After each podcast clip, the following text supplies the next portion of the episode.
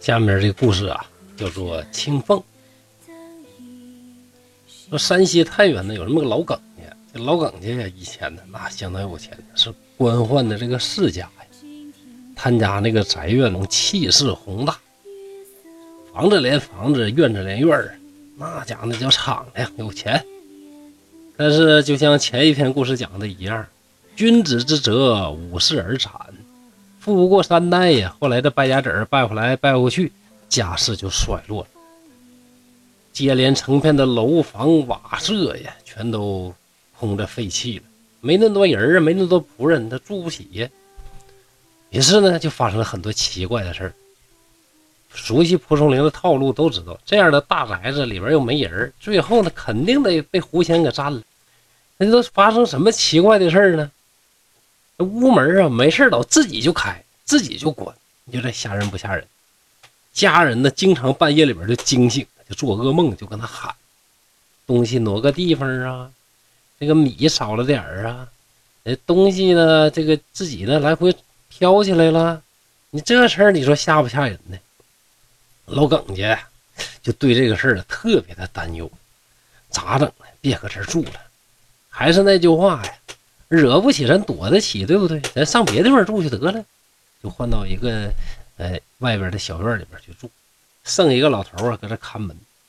那这回呢，院子呢这么大的院子，人就都走了，剩个老头看门，那就更加荒凉败落了。最奇怪的是什么呢？这人走了之后啊，这个不光的这个奇怪的事啊，越来越多。而且还能说到里边有什么那个谈笑啊、唱歌啊、演奏乐器呀这种声音，那好像有一大家子人搁里边夜夜笙歌，那家活的可快活了啊！所以说你人不住这个地方啊，你被这个妖孽住了，那住了之后啊，比你的人玩的还开心呢。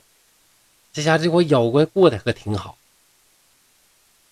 这老耿家的主人呢，有个侄儿，他这个侄儿叫啥呢？叫耿去病。啊，一听这名就厉害，对吧？霍去病，你想多厉害？这叫耿去病。这位耿公子啊，性格是狂放不羁，非常的任侠。一想啊，你说我这个叔啊，你太完蛋了！就小小点妖孽就给你吓成这样，那谁家的院子？你家的院子，凭啥就让给他们这些妖孽呢？完蛋玩意儿！他就跟这个看门的老头就说了：“说呀，叔啊。”你呀，看着这个院子的时候，你要是说听着啥或者看着啥了，你就赶紧告诉我，我过来呢，我看看究竟咋回事。到了这天夜里，老头果然见这楼上的灯光闪烁，好像又有人搁里面闹去，就悄悄的过去，就告诉这耿去病。这耿去病耿公子呢，就想看看究竟是什么玩意儿在作怪。老头说：“行了啊，这个公子啊。”你可别闹了，那妖孽你可不能惹呀！搁那妖孽惹急眼了，他附到你身上或者霍霍你呀，那可了不得呀！这更生心想，那算个啥呀？你别说这妖孽，鬼都怕恶人，对不对？你人要是让着这些妖孽，那妖孽呢得寸进尺，人要是横点儿，什么妖魔鬼怪都得给我闪一边去，对不对？于是，根本呢就不管这个老头说的话。本来呢，他叔家他就非常熟悉这里边有什么院啊，有什么房啊，门都在哪儿啊，很熟悉，也没管老头那套，就干到他这个叔叔这个大院里边去了。进去一看，这院子里边啊，那草都长老长了，他就用手啊扒开这些荒草什么的，顺着曲折的路径进了院登上了楼房一看。这没啥奇怪的，穿过这座个楼吧，再往后边看，哎，走着走着就听，哎，稀稀嗦嗦，好像有人悄悄跟他说话呢。偷偷一看呢，只见两只巨大的蜡烛在那燃烧啊！这家有钱呐！你想啊，那个时候啊，没钱人都烧油灯，再没钱的呢，那就摸黑烧蜡烛，那就相当有钱了。这家两只巨大的蜡烛在那燃烧着，你想啊，这多有实力呀！那狐仙嘛，你想从别地方呢随便就射东西，别说这俩这个蜡烛算啥呀？照的四周那是亮如白昼。一个头戴着这个儒生冠的老头啊，哎，朝南边坐着。这老太爷呢，谱还挺大。一个老太太呢，坐在他对面。原文呢，就叫老翁和老妪，这两个人呢对着坐。细看这俩人多大岁数呢？四十多岁吧。哎呦，说到这个地方就扎心了。你看那个时候啊，四十多岁呢就得叫老翁，女的呢就得叫老妪。那我这个年龄啊，真的就是老翁了。再说说那个聊发少年狂的苏东坡，多大岁数啊？三十多岁呀。哎呀，一想原来自己都这么老了，都得叫老翁、老叟、老妪，就这么叫了啊。欧巴桑啊，跑题跑题了啊！回到正题，两人呢都四十多岁，朝东边呢坐了一个年轻人，哎，长得挺漂亮，二十多岁。右边还坐了一个女郎，哎，小女孩很漂亮啊，十五六岁的样子。那时候人呐就喜欢这种萝莉。就喜欢二八佳人，二八佳人啥意思？十五六岁那样嘛，对吧？跟今天人眼光就不一样。今天大家都喜欢啥呀？二十多岁，啊，身材曼妙，呃，有一点成熟的风采，而且呢又特别有韵味，都喜欢这年龄段的。但是那个时候人就喜欢十六岁。你看这不同的这个时代呀，这人的这个品味爱好啊，真的是不一样，审美都有区别啊。哎，怎么又跑题儿？哎，回正题啊。说这家过得挺好，只见那好酒好菜呀，摆了满满一大桌，四个人围着呢，是有说有笑，这家伙是开心。耿生这火就上来，这谁家呀？你们站了这还这么美呢？突然的就走到房里边，笑着高喊道：“有不速之客来到了！”一喊，那里边人吓得哎呀妈，怎么回事？吓得四处是奔逃躲避。要说还得这老头啊，这四十多岁这个老头啊，那家见过世面，没当回事出来就呵斥说：“谁呀？啊，真不要脸，咋往人家这个里屋里跑呢？什么人你？”耿生就说：“这你家这是？这是你家内侍啊？这那是我家内侍，让你给占了。”占就占了呗，你说自己搁这喝酒，不把主人邀请过来一起喝，那你们也太不讲究了。占我的地盘还不请我喝酒，这句话说的好。那《论语》里边有一段，就有学生问孔子说：“老师，以德报怨咋样啊？好不好啊？”孔子说：“那以德报怨，以啥报德呀？你不傻吗？以德报怨，对不对？”孔子说啥呢？以直报怨。啥叫以直报怨？别人对你不好，你别掖着藏着，拐弯抹角的，直着就跟他怼回去。你凭啥对我不好啊？你对我不好，我得讲明白。你应该对我好啊，你不能对不起我。你看这耿生在这儿啊，真的是啊，遵从了圣人的教训，以直报怨啊。大家以后别说这个以德报怨是孔子说的了啊，孔子可没说过以德报怨，孔子说以直报怨啊。你看这耿生就是以直报怨，说你们好啊。占我房子，跟我这喝酒，喝完酒你不请我，你还挺有理的呗？那么不要脸，谁不要脸？是你不要脸，对不对？那当然，他原话都没说的这么，哎，这么这么直啊。但是这个事儿说的也挺明白。老头仔细看了一看，说不对呀，你哪是这主人呢？这耿生就说了：“我呀，我叫耿去病，是这家主人的侄儿，我是远近闻名的狂生。”啊，我可不管那套啊！别给我整没用的。老头儿致敬说：“咦，久仰久仰久仰大名啊！这就叫啥？软怕硬，硬怕横，横不怕不要命的。妖魔鬼怪看着这横人狂生的也害怕呀！哎，就赶紧的，就是改了个态度，非常的这个客气。作揖呢，就请耿生来来来入座入座，来来来撤换酒席，换点好酒好菜。耿生说：“得得得，别换了。”那咱就就这酒，就这菜，咱就喝，就开吃呗。老头呢，就给耿生斟上斟上这个酒。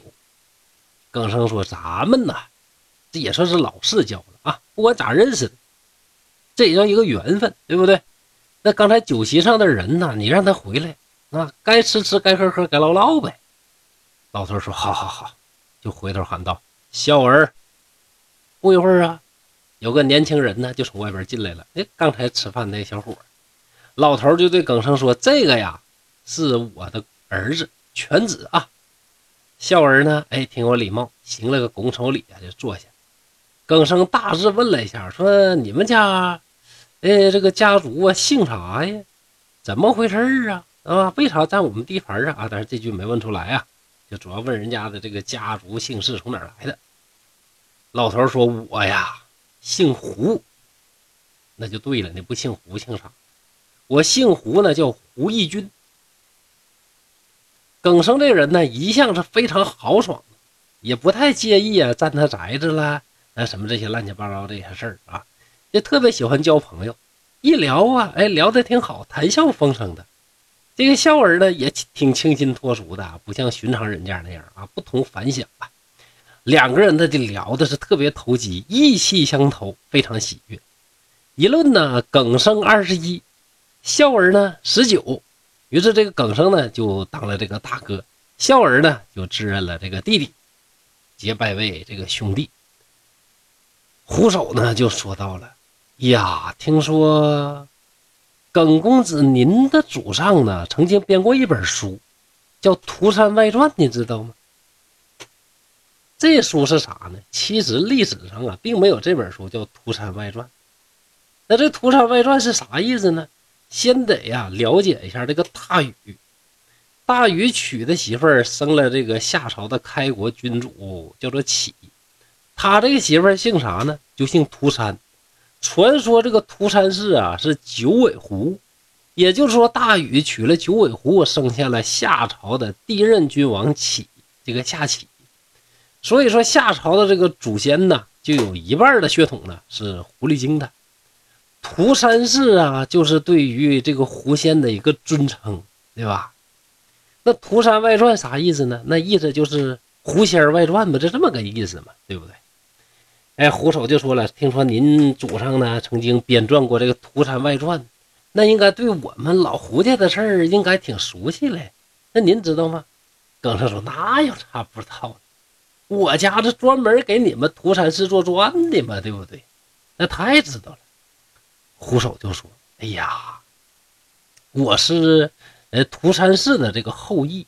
嗯，那你狐狸，我家这个家谱啊，从唐朝以后。”这我都记得，这地方有争议啊。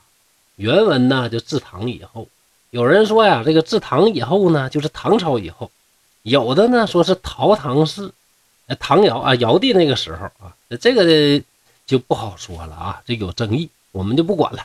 总之呢，就是后来啊，唐以后的家谱我都记得，但是在五代以上的呢就失传了，就不知道咋回事了。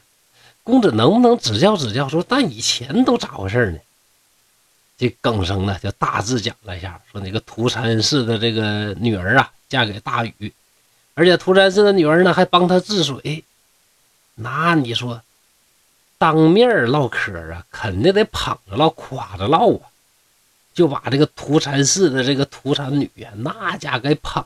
就差不多都快赶上女娲娘娘了，那对这个历史贡献老大了，各种啊这个美言，各种美语啊，哎呀，这这种这个吹捧之词是犹如滔滔江水，连绵不绝呀，这一顿夸呀。那胡首一听啊，那给自己的祖先脸上贴金，能不高兴吗？对不？就好像说有人跟你唠嗑，你姓啥呀，哥们儿？啊，我姓刘。哎呀，那您祖上刘邦，那刘邦丰功伟业可了不得呀，那项羽那么狠，让打的啥都不是啊。对吧？你这么唠嗑，比如说呢，一问哥们儿，你姓啥？姓项。哎呀妈呀，那你祖先是项羽，那项羽可了不得呀，那是系出名门呐，楚国的这个大将军的后裔呀，一世英雄啊。那跟刘邦俩人打仗，那要是不是刘邦的使点什么邪魔鬼道啊，呃，坑蒙拐骗呢，不干点好事啊，整那下山烂的话，他能打过项羽？所以说，虽然说项羽可能最后败了，那是我真真正心目中的英雄啊，对不对？你得对祖先你得捧着唠，那捧着唠一听，那当然心情就好了，这是一种情商高的表现呢。所以说，你说这个情商上看呢，哎呀，咱这梗生真是高，真是高啊！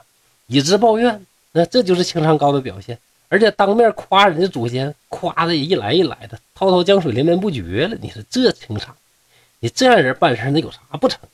后文的故事呢，也确实证明了这一点啊。胡守呢听了这话，特别开心，对孝文说：“哎呀，我儿啊，今天咱可遇到高人了。这家听到这些故事，这是闻所未闻，这是长了这个见识啊，开拓了眼界。哎，这样啊，耿公子也不是外人，人讲话咱都世交，对不对？把你母亲和青凤都叫过来一起听听，让他们也知道咱们这个老祖宗。”那有多大的功德，做出多大的贡献？你别说咱这样人，他都瞧不起。咱们呢，其实那贡献挺大的，治水都有咱一份儿啊。过一会儿呢，这个老太太呀，带着女郎就出来。更生这个目的就达到了，墨迹这些干啥呀？就等这一刻呢，就想看看这小姑娘究竟长啥样。这一看，这还得了啊？这女郎啊！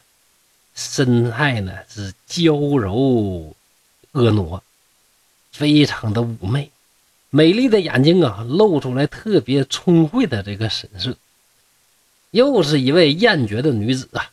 到《聊斋》里边，只要碰到这个狐仙，特别是女的，那就一个比一个漂亮，都得艳绝，举世无双。胡手呢指着老太太说：“这呀是我的老妻，这个女孩呢是我的侄女，叫青凤。”非常的聪明，过目不忘啊！